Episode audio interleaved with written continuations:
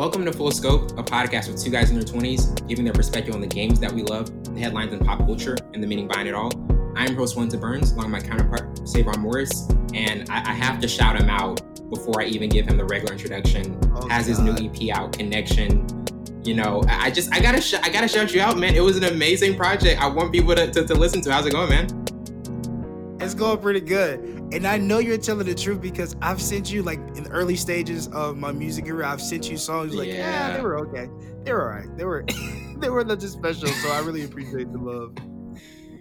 Yeah, man, definitely. And tonight we're joined by a special guest, Ricky Coy, a former college classmate of mine, a really good friend, you know, knows so much about the NBA basketball, just has great insights on all sports. Thanks for being on, man. Oh, no problem. Happy to be here. Yeah, man, absolutely. And we got a lot of topics to get into tonight. We're going to get into just, you know, some NBA, you know, the NBA's return topics, kind of like some futuristic, you know, free agency thoughts on Milwaukee and Giannis. And then the second half, we'll do our Warriors Thunder Game 6 2016 review. But to start it off with the NBA's return in July, Adam Silver's 22-team proposal was approved by the league's Board of Governors yesterday with the 29-1 vote. The Blazers were the only team to vote against it. And it'll start back up July 31st at the Disney Sports Complex in Orlando. All 16 current playoff teams are involved, plus the teams within 6 games of a playoff spot, which would be the Spurs, Pelicans, Blazers, Suns, Wizards, and Kings. And there's also going to be an 8-game regular season format, and each team is expected to play one back-to-back. The play-in tournament will include the 8th seed and 9th seed in a conference. And, you know, the league is also going to be aggressive in moving up the start dates to start playoff series when the previous round series comes to an end, and the finals format is going to include games every other day. But Ricky, like, to start off, what are your thoughts on the NBA's return, the format of it, and how it'll affect teams getting back into the day-to-day routine? I mean, sports is a lot about routine, right? A jump shot is all about routine. And I'm really, really nervous that whoever wins this title isn't going to be remembered as a great team. It's going to have a major asterisk by it. It's going to be gimmicky, like no traveling, no time to prepare for opponents. There's not really any true home court advantage because there's no fans there. Like, I get why they're bringing the game back, and I'm very grateful because I've really missed basketball. But I don't think that the winner of this year is going to be seen the same as, you know, the Raptors who won last year. It's not going to be the same. Definitely. And obviously, you know, there's still major health concerns with there being, you know, more than 22,000 new cases of COVID-19 and over 1,200 new deaths due to the virus in the U.S. You know, soccer leagues have returned to play around the world as cases have declined in Europe. But Savon, like, what are your initial thoughts of this new format? And also, you know, you have the play-in tournament for the 8th and 9th seed. Kind of with the second question, like, what lower seed do you feel as though would have the best shot to get in as well? Oh, that's a tough one. That is a tough one, because I was looking at it from a couple of different angles, and it doesn't matter. This is the crazy conclusion I had in my brain when I was looking at my notes. I was like, it really doesn't matter who's the low seed. They're not going to make it past the first or second round of the playoffs. And I know that's kind of like, yo, just give us a straight answer. But that's what the conclusion I had. I was like, it really doesn't matter who makes it in, because the Lakers is going to win it all. Come on, like. I think so too. It just has that feel that the Lakers, like this is going to be LeBron's fourth ring. Yes, most definitely. Most definitely. He's healthy. He's been doing to the Tootsie slide on TikTok with his family. He's in a zone, brother. He's in a zone. He's in a groove. He's in a groove. Yeah, I mean, I wouldn't be surprised if LeBron walked away with this one. But again, I think there's going to be major asterisk by it if he does win. And I'm honestly with you, Savon. I don't think any of the lower seeds have a major shot. Basketball is the sport where the underdog wins the least amount. Yeah. Good point. Valid point. Yeah, valid absolutely. Point. Yes. And like, that's one of the major things, you know, with the, I mean, when you look at the lower seeds, like them just, you know, really not going, you know, any further. In terms of just like the first round matchups, like that could possibly happen, you know, you've got Philly, Boston as a potential one, Mavericks, Clippers. Like there's a couple of series that could be interesting first round ones. Like, Ricky, is there any one in particular from either conference as a potential first round matchup that kind of really has your attention? Oh, definitely Philly and Boston, the one you mentioned. That's the one I'm watching. I think that's going to be the closest series for the opening round, honestly. Yeah, I mean, it's really one of those series where, like, as we're talking about, Ricky, like Philly, Boston, like Philly, they have the potential in terms of like what Simmons and Embiid can do. And then with what we saw from Tatum and Boston, like, do you feel as though with how Boston was like kind of closing out that season with what Tatum was doing, is Boston the team that kind of really has like the most potential, like outside of Milwaukee to you? Yes, I really think so. See, Philly has more talent, but Boston fits so much better. Kemba and Jason Tatum work so well. Kemba attacks the lanes. He can shoot when Tatum is handling the ball. Like, they as a superstar duo work so much better than Simmons and Embiid, because Simmons and Embiid both clog the paint. So they're going to have major spacing issues like we've seen all season. I mean, out of the starting five, is there anyone on Philly starting five that either of you would trust with a last second three to bring a game to overtime or to win a game? Sorry. I wouldn't. Yeah, because that's a definite no from me too. I can't pick one. Like, that's a serious question, but it was so funny. Yeah, like it's the game is so much about spacing right now. And they have none. Yeah. Definitely. And that's to me, like that would be one of the major flaws with Philly. But Savon, like in terms of a potential first round matchup from either conference, which one kind of like potentially has your most attention?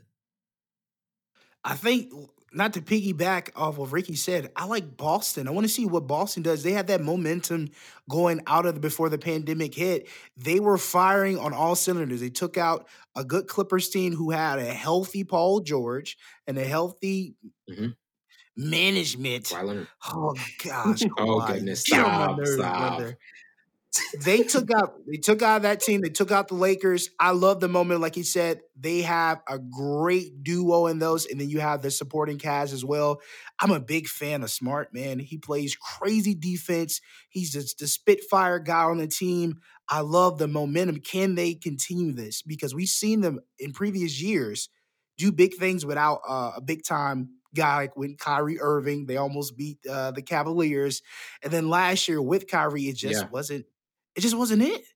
So I want to see these guys. Can they continue that momentum swing going into this new set of NBA, this new era of NBA? I hope this is not the new era of NBA, because who wants to play a game at Disney?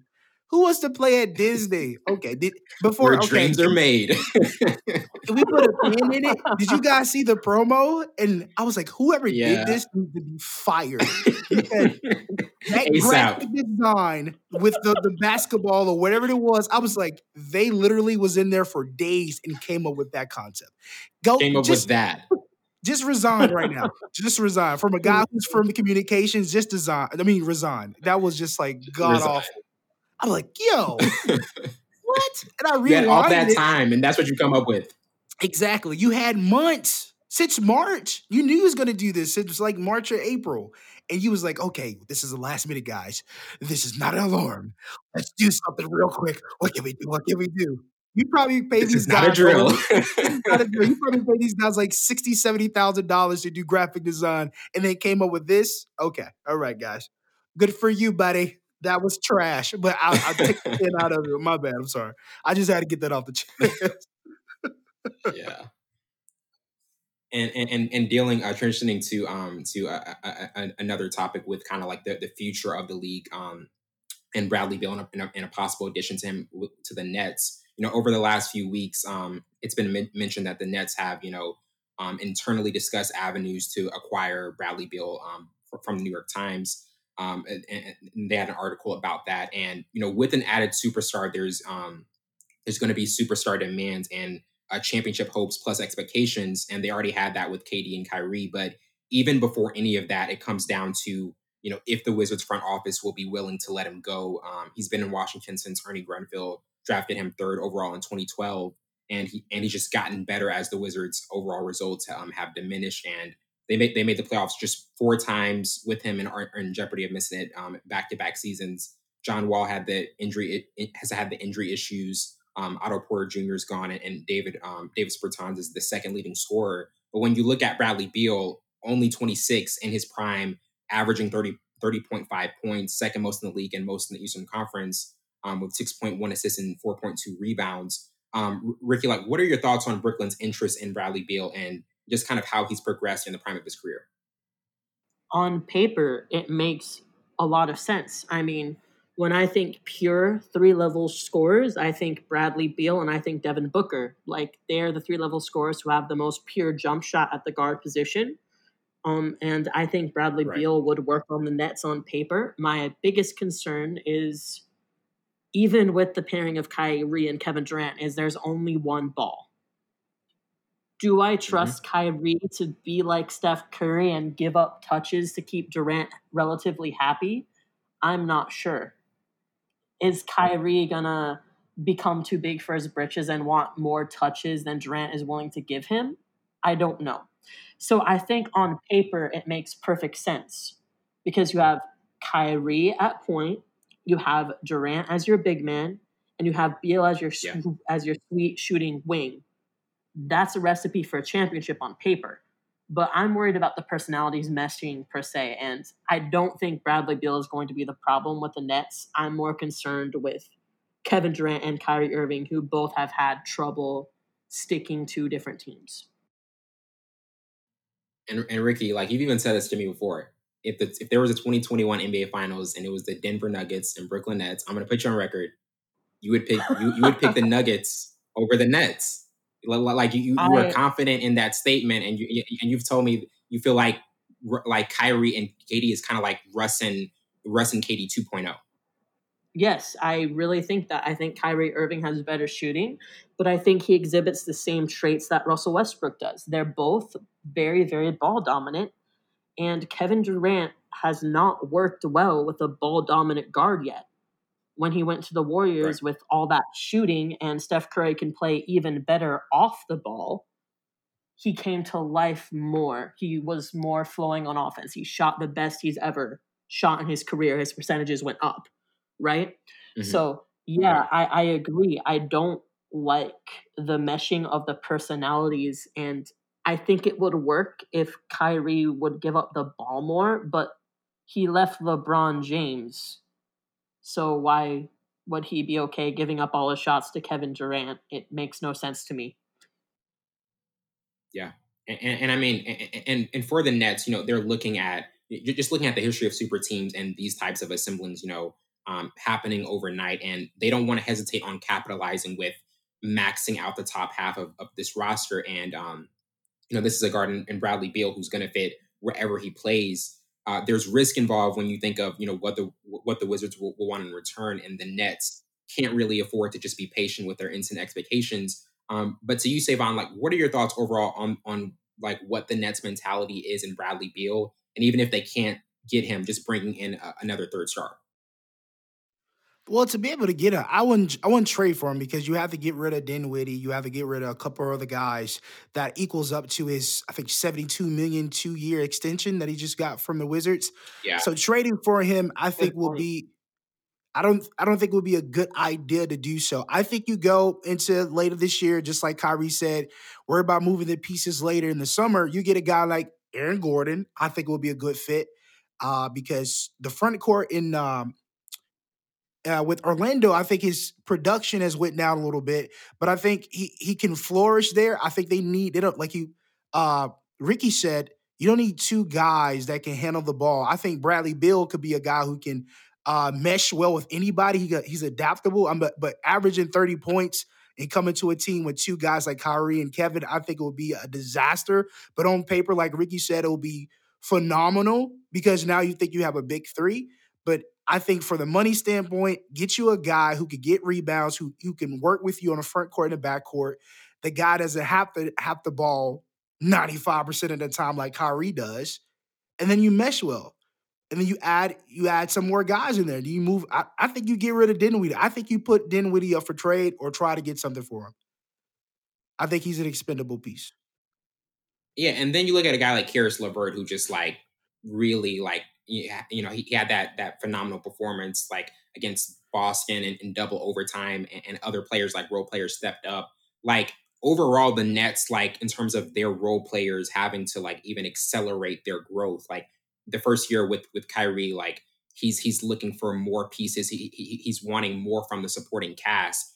Do you like Ricky, like when you look at what this team has and how it's been constructed in terms of just what the supporting cast has like even done, let's say like they don't go after a third star and they're just like, hey, we're going to do Kyrie KD and then let the supporting cast like build. Like what would be your thoughts on if they just went for it in that perspective and just trying to like go full-fledged super team?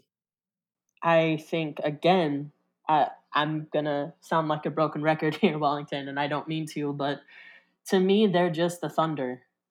They're just the Thunder from a few years ago when they had Durant and Westbrook and a bunch of other pretty darn good players that fit around them, like, you know, Steven Adams. And it's just, I hesitate to think that you just don't see it working. And I don't see Durant and Irving being a championship 1-2. I think Durant is good enough to win with someone else, but I'm going to be honest, as talented as Kyrie Irving is, even if he would probably win a one-on-one against anyone in the NBA right now, like he is so good with his ball handling and with blowing by guys and with his shot too. It's just, I don't think that he and Durant are going to mesh well. I think that there's going to be a massive chemistry issues. Yeah. I mean, it's really evident that like that the chemistry there is going to be something like that's really like tough to kind of like figure out and really merge. And that's going to be an interesting thing to see play out. Transitioning to Milwaukee and their, you know, big East lead and just kind of like what we think of Giannis's future. You know, prior to this year, Giannis has made 4 postseason appearances with the Bucks. 3 of them included the Bucks being eliminated in the first round, and they had won 10 of their first 11 playoff games before losing to Kawhi and the Raptors in the Eastern Conference Finals. And they were just one of the fastest paced and high scoring teams this season with 120 points per game, and were one of the highest rated defensive units. And Giannis, you know, was essentially like the best at rim defender. But like Ricky, like what are your thoughts on just like Milwaukee's excellence in the regular season up to this point, with the season being put on pause and just the chances for Giannis to stay there long term? I really think that Milwaukee giving the bag to Eric Bledsoe and free agency instead of Malcolm Brogdon is going to really end up hurting them, because Eric Bledsoe does not mesh with Giannis as well, and he disappeared last playoffs when they were making their run. Against the Raptors, he disappeared that entire series. Like, I don't remember watching one of those games and thinking, oh my, thank goodness they kept Eric Bledsoe. Like, I never thought that at one moment. And I'm really worried for Milwaukee fans. Like, I know how it is to be a fan of a small market team that has had woes. Like, I'm a Suns fan, guys. Like, it's tough being a fan of a small market team when... That's different? Okay. Oh, yeah, I know. Don't even get me started on how mad I was that the Suns didn't draft Luka Doncic. Anyway, going back to my previous Luka point. We trust. Ricky, on this podcast, it's in Luka we trust. No, it's not. Don't do that. Don't start that narrative. We don't do that. We don't trust Luka. Savon, I'm sorry, but if you look at Luka's usage rate, true shooting percentage, and assist rate, he is one of the best players in the NBA right now. Absolutely. If Zion Williamson was never hurt, we would not hear about Luka Doncic this year. Trust and believe, or last year for that matter, because Zion was hurt. We could definitely debate about that. I'm just saying, we heard a lot about Ja Morant. We heard a lot about Ja Morant this year as well. We did, yeah. But if Zion was never hurt, when he came back, what did he not take over? Did he not take over the narrative? Oh, Oh, he certainly did. And he went to Duke, and he's has a very recognizable national name. So yes, the mainstream media would have picked up Zion Williamson over Luka Doncic. You're absolutely correct. And on top of that, at his percentage rate, at his rebounds, at his assist rate, at the number of what's the percentage I'm looking for? Because I have this on the back of my head. Because I knew Luka was going to come up here. It's early. It was good. I'm a fan of Luka. Come on, man. The guy's good. I'm not taking anything from Luka. But I'm just saying, they made Luka.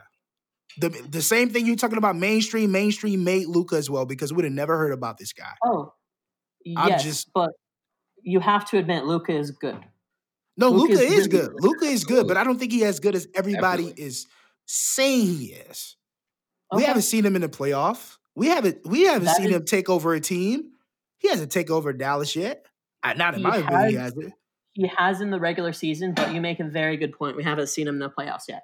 I'm not gonna crown Luka the GOAT after he hasn't even made a postseason. He might be another James Harden. He might be. He might be.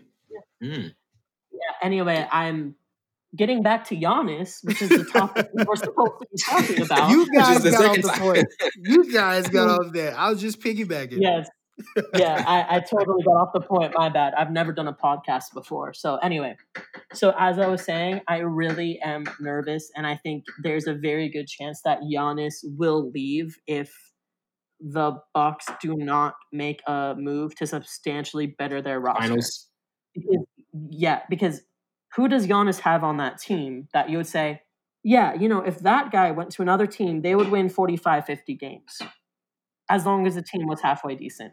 When they struggled against the Lakers, in the second game where they played at LA, and it just was like, you look at the supporting cast and it's like, okay, you got Chris Middleton, but outside of that, like, what does Giannis really have to bolster him to like a potential like finals berth?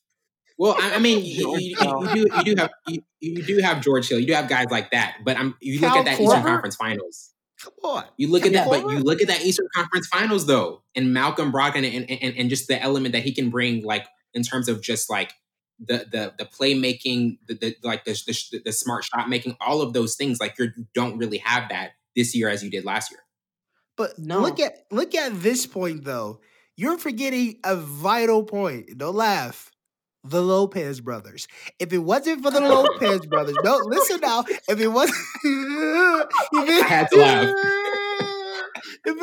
I'm a Suns fan. Those Lopez brothers, something else. Long, okay? If it wasn't for the Lopez brothers, Giannis would not be focused before the game. He's doing smackdown raw moves. He's pinning the Lopez brothers down. He's getting amped. He's in his zone. He's in a groove. So, seriously though, I think. Oh God, he does not have a supporting. Really about the Lopez brothers? No, I mean they approved. I think the fact that you bring up the Lopez brothers as one of Giannis's key supporting players makes my point even better. That he doesn't have enough to win. They did improve. Okay, they did improve in their 3-point abilities. I will give you this. George Hill, Kyle Korver, or any of those guys are not a good supporting cast. I'll give you that. And the only reason they beat the Lakers is because Giannis was hitting from the 3-point line like he's never did before. I think his percentage was like 40%, which is crazy for Giannis in LA. Absolutely. So I definitely think he doesn't have a supporting cast, but I don't think he leaves because one of his mentors, rest in peace to Kobe Bryant, gave him that mentality. Kobe didn't leave when he had those stints of where he didn't have good players at all. He didn't leave. He stayed true. Almost accepted a trade to go to the Bulls. Almost. And he's not on that really close to making it. He wanted a trade. Almost. So, almost. Yeah. It doesn't count because he didn't do it. No, it doesn't count. But if Kobe Bryant, someone who expressed such loyalty to his team, was about to leave out of frustration for his GM's ineptitude, what makes you think that Giannis will be the bigger person? Giannis wouldn't do it. Yeah, I mean, you can play with that thought. I think LeBron played with it for a couple seasons, then he actually did it because they didn't do anything. But if you look at what the Lakers did for Kobe, they went out and got him players. They got him Gasol. They Steve Nash and Dwight Howard. They got some other guys in there, but they didn't do anything for LeBron. I think they listened to Giannis, which is the top 10 best player in the league right now. I think if Giannis leaves, it will be awful for the Bucks. And yes, I agree with you. If the Bucks make smart moves to substantially improve the roster, he's not going to go anywhere. He likes Milwaukee. He's happy in Milwaukee right now. Yeah. The only reason that would change is if he can't get over the hump. Because Giannis Antetokounmpo is too hardworking to want to be remembered as the guy who never got over the hump. He doesn't want that. True. Yeah. True. But he also can take his talent somewhere else eventually. South Beach. No, I don't like him in South Beach. You know what? That's a good question. If Giannis leaves, where does he go? I don't know if I'm skipping steps, Wellington or not. Golden State. Whoa. Okay. All right, buddy. I mean, it's a possibility. Andrew Wiggins. It's a possibility. Oh, I agree. It is a possibility. It's a possibility he could go a lot of places. Like, think about the Nets. They weren't talked about as a destination for Kevin Durant till just before free agency. It has so much moving parts. And let's be honest, guys, the NBA has so much tampering. We don't know who's talking to Giannis and his agent right now about his free agency a couple of years from now. So true. I don't know. Go to Houston. I like him in Houston. Go to Houston. I think he'll fit well in Houston. Harden with Giannis. 1-2. There's only one ball, Savon. That's interesting. I know. I think Giannis can adapt to it. I don't think Giannis won't. I mean, he can. I don't think he can run point as well. But I think the 1-2 game, and if he improves, that will make him improve his three-point abilities. Because if he adds that to his repertoire, I think he's unstoppable. Because we saw he took over that Lakers game because he was hitting from the three-point line. Now he adds that to his arsenal. If he can do that, like that's the one element. That's the one element from Giannis, like overall, like if he can knock down threes and do that, like it's going to be, he already is close to unstoppable, but that would just add another element to it. Just like how what we said about Ben Simmons, if he can add the three-point element to his arsenal, that would just take him to a completely different dimension. You know what? If Ben adds that to his game, okay, he still be an okay player. But if Giannis, he'll be a stronger KD because KD already has all three of those. Yeah. But if Giannis does, he'll be a stronger KD. Oh, that'll be, oh my gosh. He will be the best basketball player in the NBA. KD is one of the best pure three-point shooters at his size ever, though. I think that's asking a lot for Giannis to shoot like KD. If he could, though. If we could morph him to be like KD. Oh, gosh. He would be the best basketball player that ever lived. Hands down. He'll be Even over Kareem, Savon? Kareem wasn't shooting no three-pointers. He was rocking the ball over his head. Look, that's your greatest player ever of all time. So I just wanted to bring that in. True. Oh, interesting. True. So you like Kareem Abdul-Jabbar as the best of all time? All time. I'm talking from college all the way to the pros. What he did. Okay. Yeah, I think Kareem doesn't get the due justice that he... I mean, Michael Jordan was a great 40 introvert basketball player who changed that aspect because no one could hold him, and he was energetic. He had that... Okay, whatever. I still think... In my top five, and we're going to do this. I'm just going to give it out here. Uh-oh. Kareem, Shaquille O'Neal, all right. Dwight Howard. No, I'm joking. I'm joking.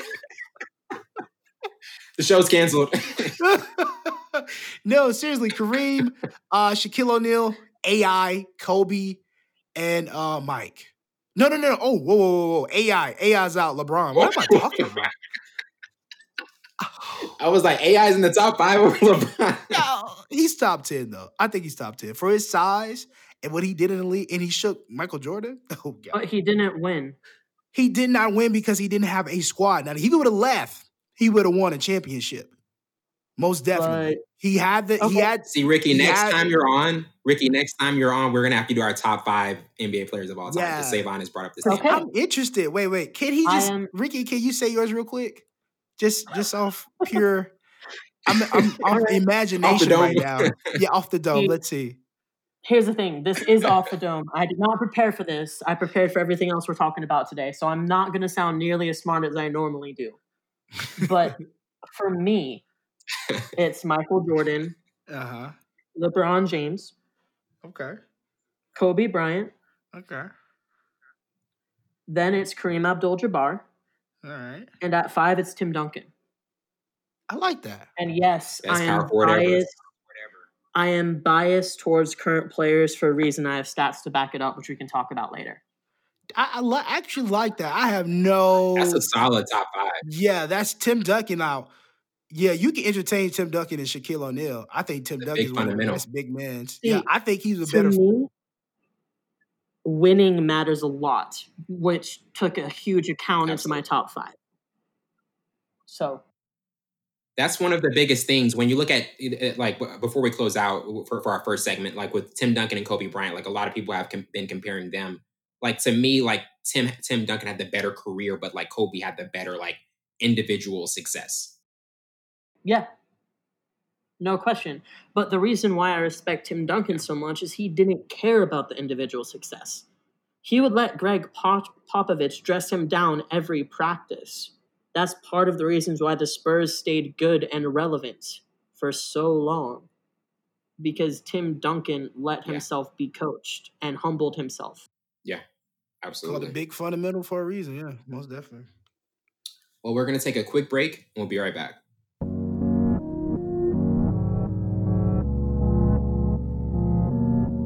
Welcome back to the show. We're getting into our game review of Warriors Thunder Game 6 in the 2016 Western Conference Finals. And to start off with the overview, the Warriors, they entered this series with the best regular season record in NBA history. They had won 73 games, appearing in their 4th consecutive postseason for the first time since making 6 straight appearances from 1947 to 1952. The Thunder were 55-27, third in the West, and had defeated the Mavericks in 5 and then the Spurs in 6 up to the Western Conference Finals.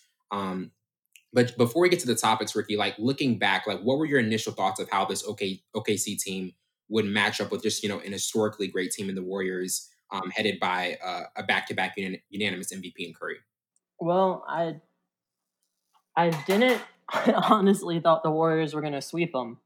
I mean, I had seen Steph Curry do amazing things all year, and I expected that to continue, and it didn't, obviously. So it was quite a shock for me because how do I put this? I'm one of the few people who still believes Curry deserves his unanimous MVP and that he changed basketball forever. Absolutely. And I think once he retires, he's going to be remembered as one of the top 10 players in NBA history just because of all the legends about him. He revolutionized the game. Yep.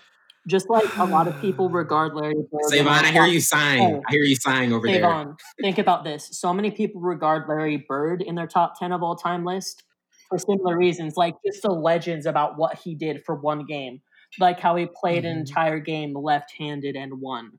Yeah. Or about how he trash-talked the Pacers bench as a 37-year-old and won. Like, there's just so many stories about Larry Bird and how he took over games or even seasons, and Steph Curry is going to be remembered for similar things, like the amount of points he dropped in the second half of this game, for one. Oh yeah, okay. That was cute. That was a good spiel. That was a good spiel. To say that Steph, I know this is not the point, but to say that Steph Curry will be in the top 10 of all time is blasphemy. It really is.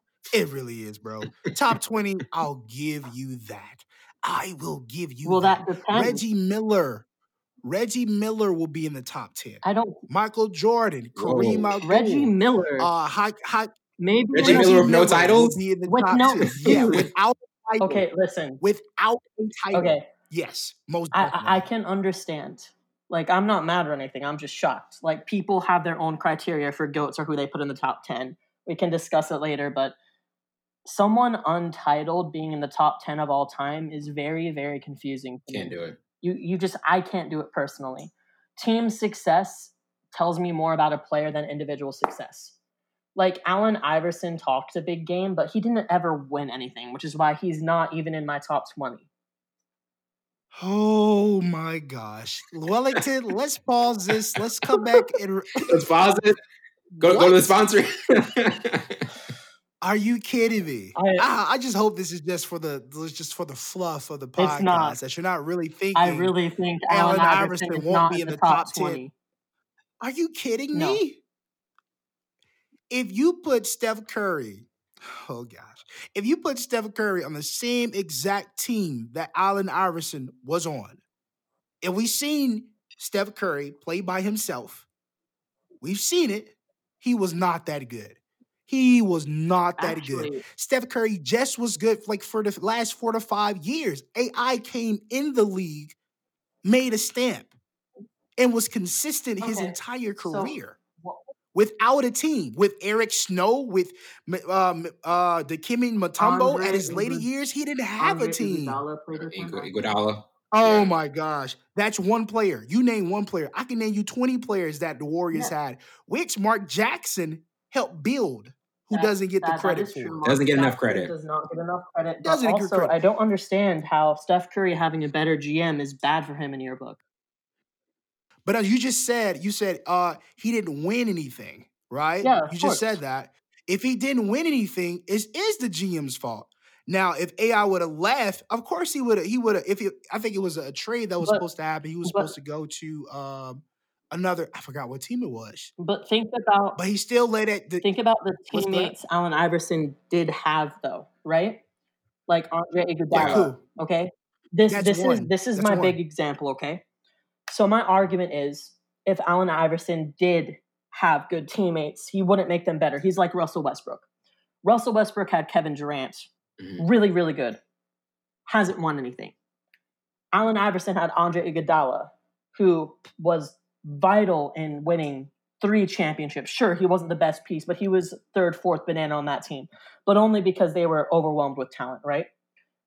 He didn't break out till after AI was gone. He didn't start being a good player till after AI left. See, AI and Russell Westbrook are very similar in my mind. They're both too ball dominant to make their other teammates better. Steph Curry made his teammates better. Klay Thompson is an all-star with Steph Curry because Steph Curry passes Klay Thompson the ball. God. Klay Thompson literally took over a million games. Yes. With that same point, I could put it to Kobe. Kobe did not make the team around him better. No, he didn't. He did not. No. But Kobe had a GM who got him players, who brought him players to that squad. Perfect GM for him. He didn't make anybody better. You think he made Paul Gasol better? Paul Gasol was already an animal in Spain. Yeah. He didn't make Andrew Bynum better. No. He didn't make Steve Nash better. No. He didn't make Dwight Howard better, who was on top of his game before he left Orlando Magic and got in a feud with the guy. You're absolutely right. I'm not finished. I'm just the game. The game. He's not finished. Point. He's just warming up. Okay. What you just said, he didn't make any players around him better. Guard. When you're the scorer, when the team needs you to be a scorer, just like Michael Jordan. Chicago needed Michael Jordan to be a scorer. 76ers needed Allen Iverson to be the enforcer. But that's what his MO was. He didn't have anybody around him. He wasn't LeBron. LeBron's all-around basketball player. AI was an enforcer. He was a slasher. He was a guy who could shoot. He could create his own shot. That's what they needed him to be. They didn't need him to be a all-around team player. And he averaged 7 assists. He averaged a 7 assists. Yes. What? That's a facilitator. And he also averaged 26, 27 points his entire career. I know he could score. So to say, and he led that same team to the NBA Finals against a starred LA Lakers team. At 48 points in game 1. Yeah, I remember he stepped over Tyronn Lue. I remember. Yep, I watched that game live. So he's not in your top 10? Are you kidding me? I think 10 players are better than him. Yeah, me as well. You said Steph Curry was going to be in the top 10. Okay. I said when he retires, yes. But this is the thing. Look, no. I'm going to respectfully disagree with you because, again, we have different criteria for GOATs.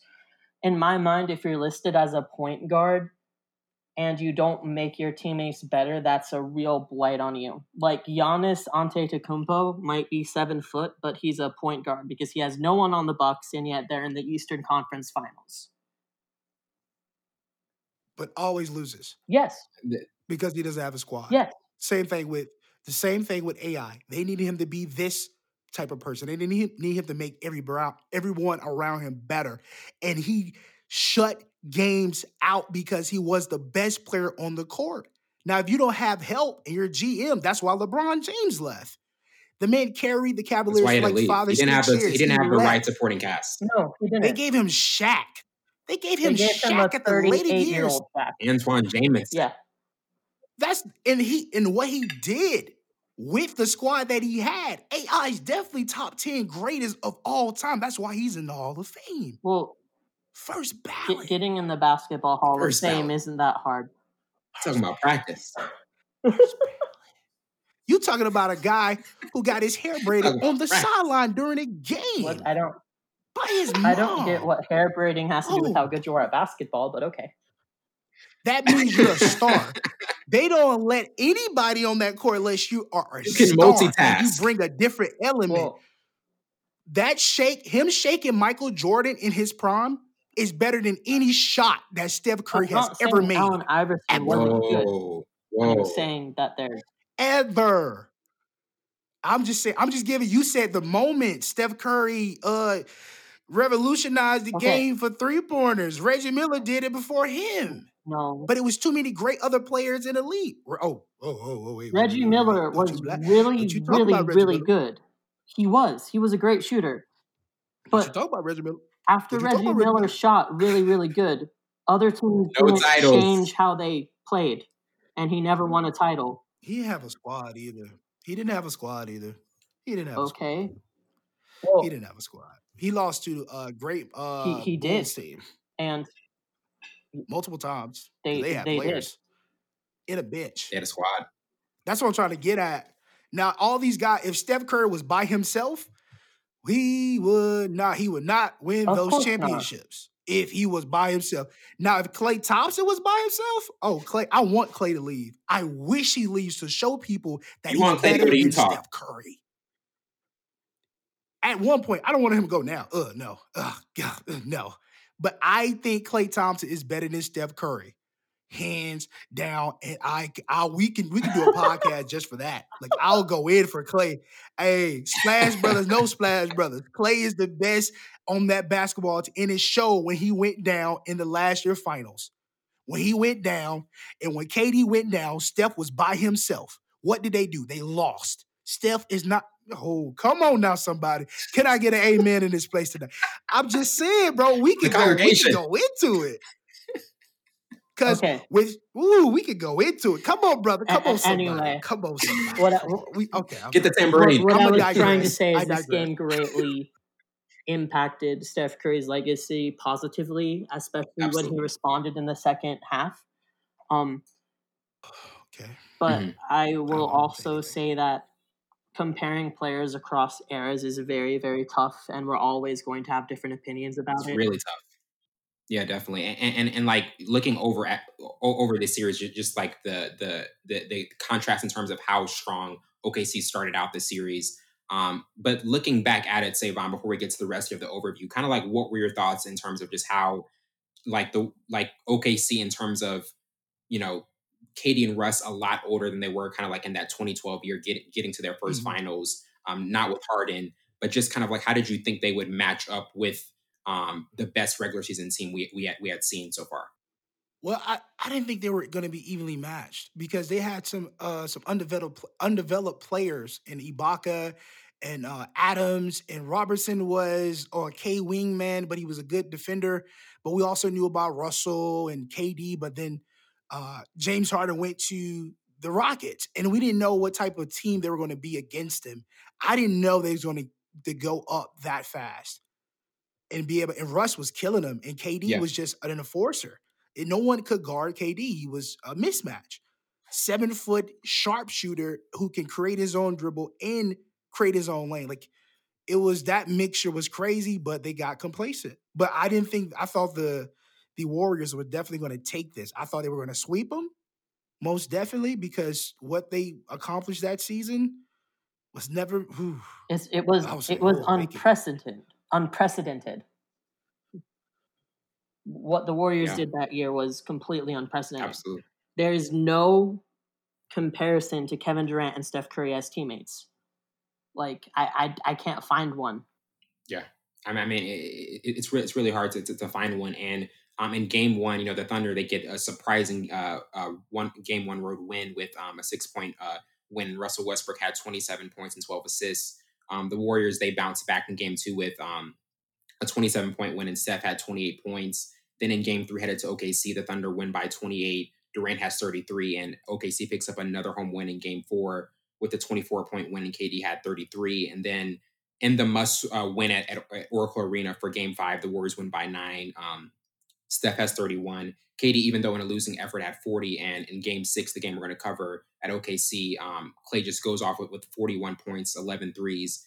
And to close it out in Golden State, the Warriors win game 7 by 8 with Steph having 36 points. And transitioning to our first topic and what made this game so significant and memorable, you know, this was supposed to be the Thunder's arrival and Western Conference crowning and the Warriors' early exit. You know, Clay was just made an immortal image for the Warriors with a legendary performance. And the final 5 minutes, the Thunder go 1 of 5 from the field with 6 turnovers.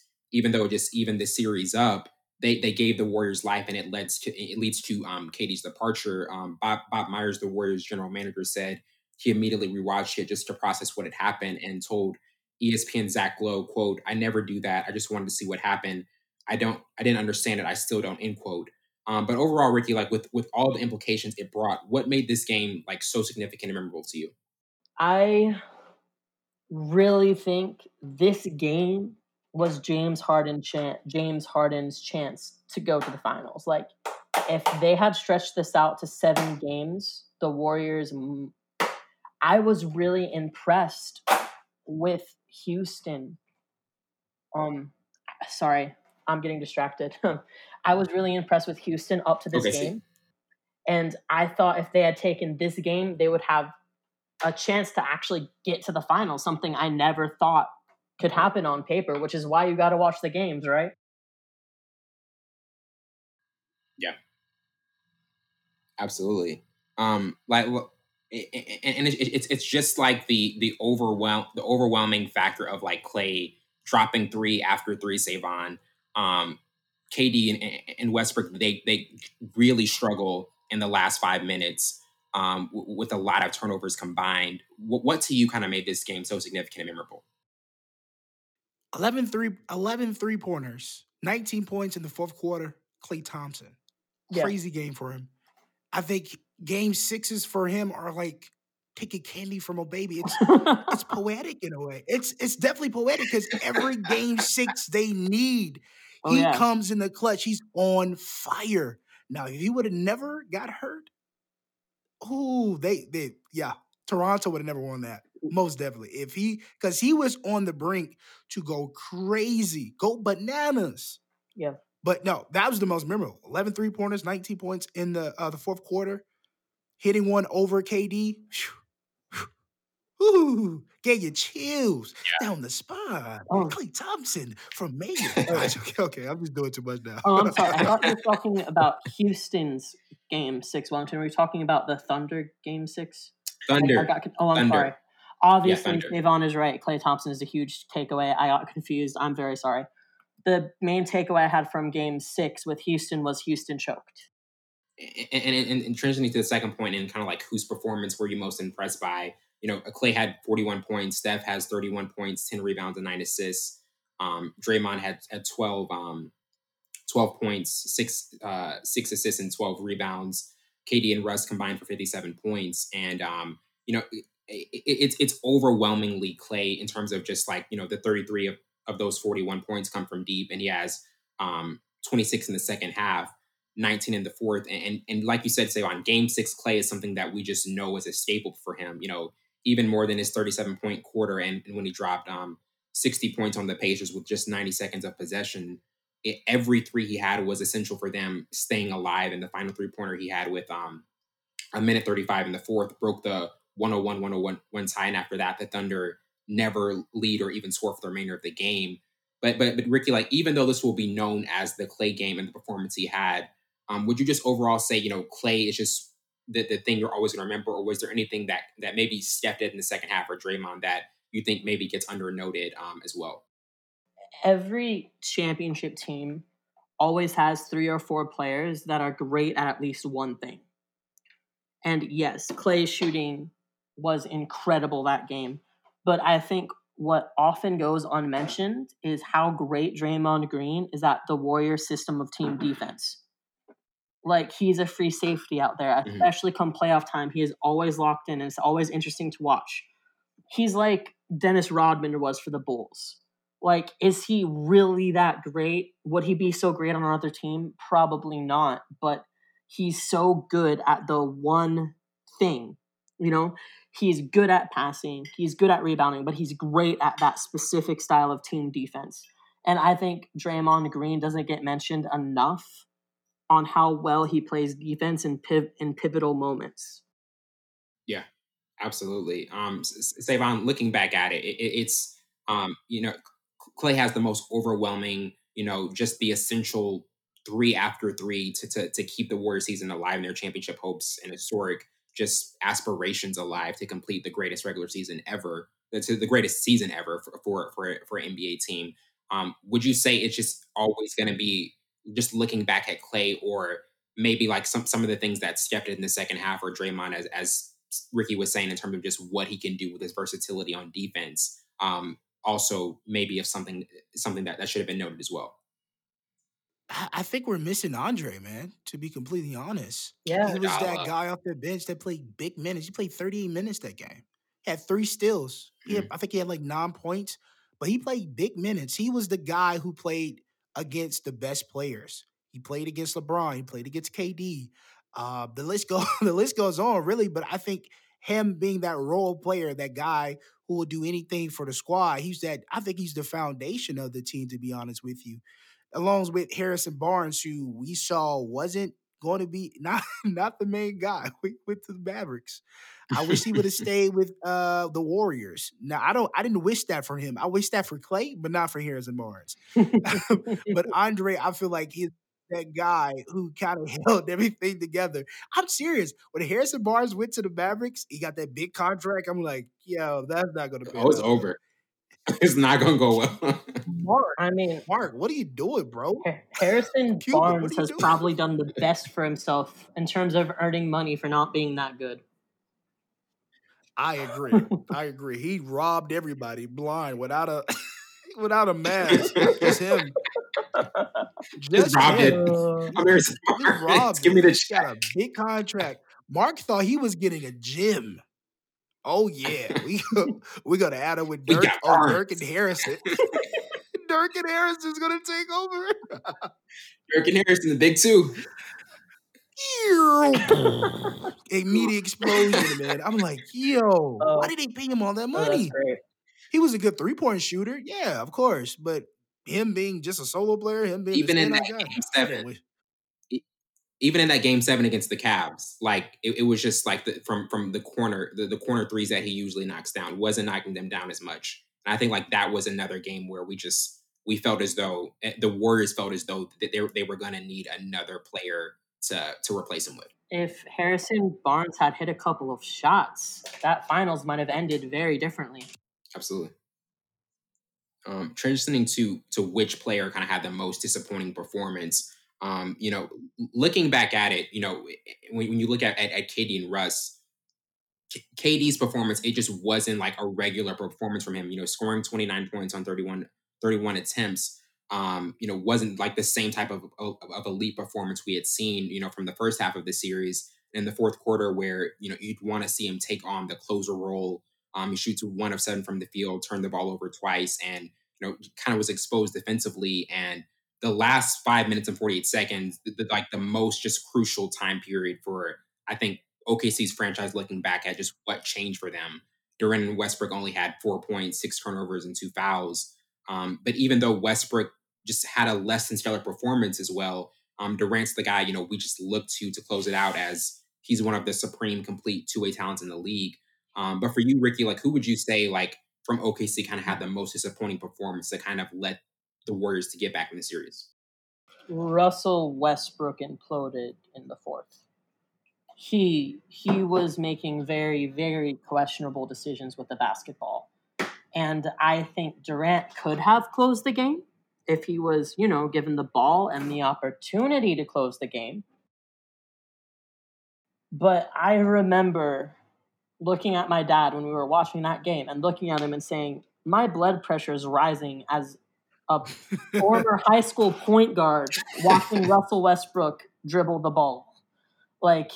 Even as a former high school point guard, I was like, okay, that's you might not want to do that. So if I was thinking that, I can't imagine how the coach looking at Russell Westbrook was thinking about some of his decisions.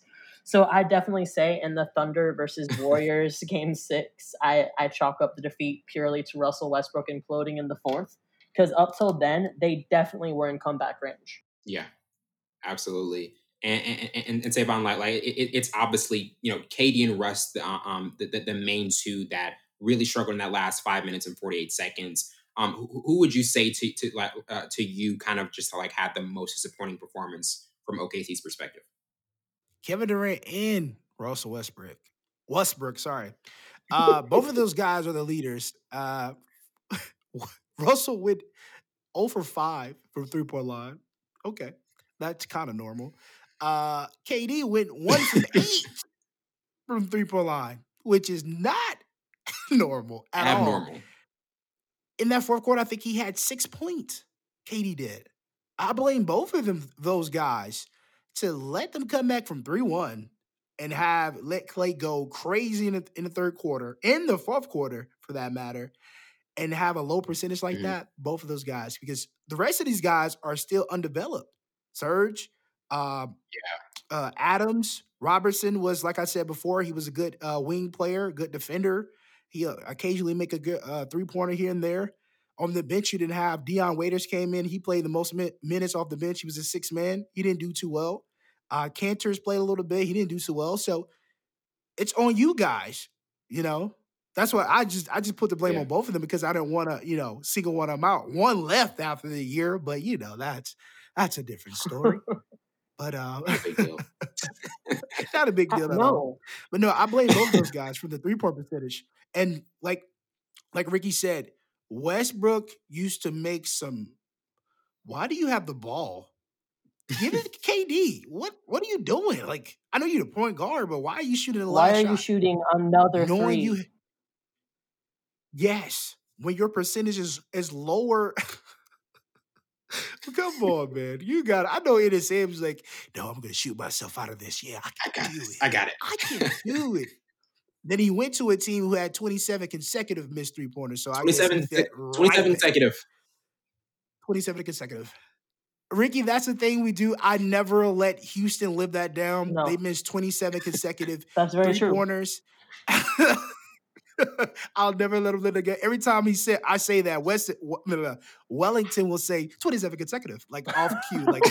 It's just, it flows. So that's why he said it like that. So I don't know if you knew or not. 27 consecutive.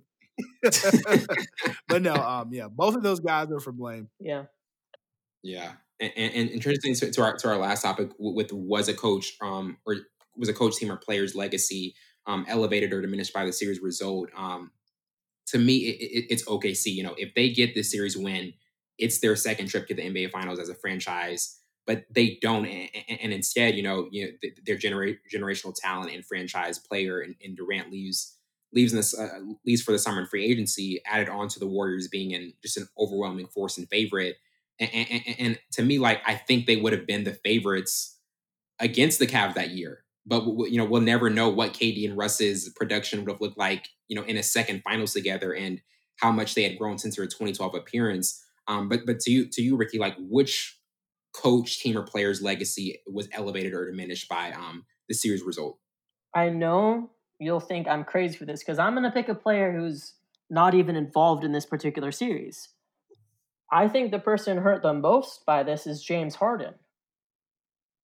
Because James Harden, because of all this went down, now had a super team to contend with for the tail end of his prime. He had to go through KD and Steph, right? And then because of the fallout and because of all the trades, now he has the Clippers and the Lakers to go through. So I really think I will be shocked if James Harden ever wins the title at this point. And I think he's going to be remembered like Karl Malone. You know, both scored a lot of points. Both shot a lot of free throws. Mm-hmm. Both were pretty good on pretty good teams. Both imploded in key moments. Yeah, I think he's this generation's Karl Malone. He's going to be remembered as, oh, wasn't that guy kind of good? Well, yeah, he was. A great regular season player. Yeah. Yes. That valid point. Yo, I can't argue with that. That's spot on. Can't argue with that one. Spot on. Can't even say anything about that. That's spot on, man. Yeah, I don't have anything for that, Willerton. That's spot on. That is spot on. I mean, it really, like when you look at what Harden could have, you know, been able to do in terms of just not having to also face the, like if he just had to face the Warriors, may have been a different story. But having to also add on to the element of KD is just a completely different factor. Like overall, guys, like, was there anything else to you, Savon, that just kind of like spit out to you in this series that, because some people feel as though like this game just changed the league for 2 to 3 years because if the Thunder like are able to win that game in that series, KD's not going to Golden State, and the entire like just landscape of the league looks different. You know what? What we witnessed with that series and that entire year, we saw the Warriors had the correct formula to build a team from the ground up and to be successful and win championships. True. That's exactly what we saw with that team. And I respected Clay more as an individual player because I put him in the Splash Brothers or whatever you want to call them. I put him in that and just, you know, put him to the side. Okay, Steph is the leader on that team. Steph is the guy. Draymond, everybody else, Andre, they're just supporters. Steph, they built that team for Steph Curry. Now when I saw Clay go off like that and was clutching those moments, I was like, ooh. Is Klay Thompson is a better player than Steph Curry? Or is he that guy that is a sleeper? Because we've seen him go for 40, 50, 60 points. I think it was the highest was 60, if I'm not mistaken. 60, yeah. We've seen him go crazy like that. I will. And for him to do that. Oh, sorry, I just want to chip in. I thought of something that's very, very interesting and goes to your point. I think Steph and Klay make each other so much better too. Because without the spacing that the other one survives, neither would get nearly as many open looks.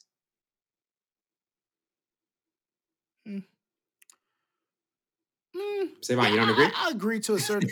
I agree to a certain extent because I think both players can create their own shot, and I think that's what's unique about them as well. They can shoot in space, spot up, shoot, but they also can. There's a lot of times Steph dribbles and he creates his own shot and gives that his own lane or his own space, and Klay does it too. But I do agree that they do add that space because when Steph's on the court, now the defense shifts in a different way. He's that magnet. Now Klay or Andre, if he shoots it, sometimes we're like, Andre, what? Okay. All right, guy. Andre, don't you do it? Oh, God.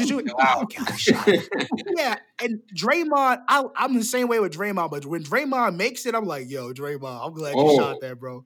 I'm not a Warriors fan. Okay. I'm just saying that, like he said, Ricky said earlier, Draymond doesn't get that praise because Draymond does an excellent job as a facilitator as well as a defender. He was a defensive player of the year one year. I forgot what year that was. Was it 16? Or 17. I think it was 17. One of those years. Yeah, it was one of those years they won, and he played lights out defense, and he facilitated the entire. Yeah, was it KD's year? Oh, no. 2017 was KD. 2017 was KD's first year for that. If it's not, then it will be 2016. Yeah, I think it's 2016, but I could be wrong. Because There's no way he wins it with KD. With KD on the court, not happening. Oh it was 2016. Like I said, it was 2016. Because no way he's doing that with KD on the court. With KD on the court, KD not got it before going back right now. No. Yeah, this might. And that's. Go ahead. Oh, sorry. I was just going to say, I was going to make a joke. This might be a controversial opinion, but Kevin Durant is better than Draymond Green. Whoa. Oh, my goodness. Hottest take you ever had. All night. I know. I just love to start arguments, boys. You know, just. Oh, that's good stuff there. You'll definitely do it, then. You'll definitely do that.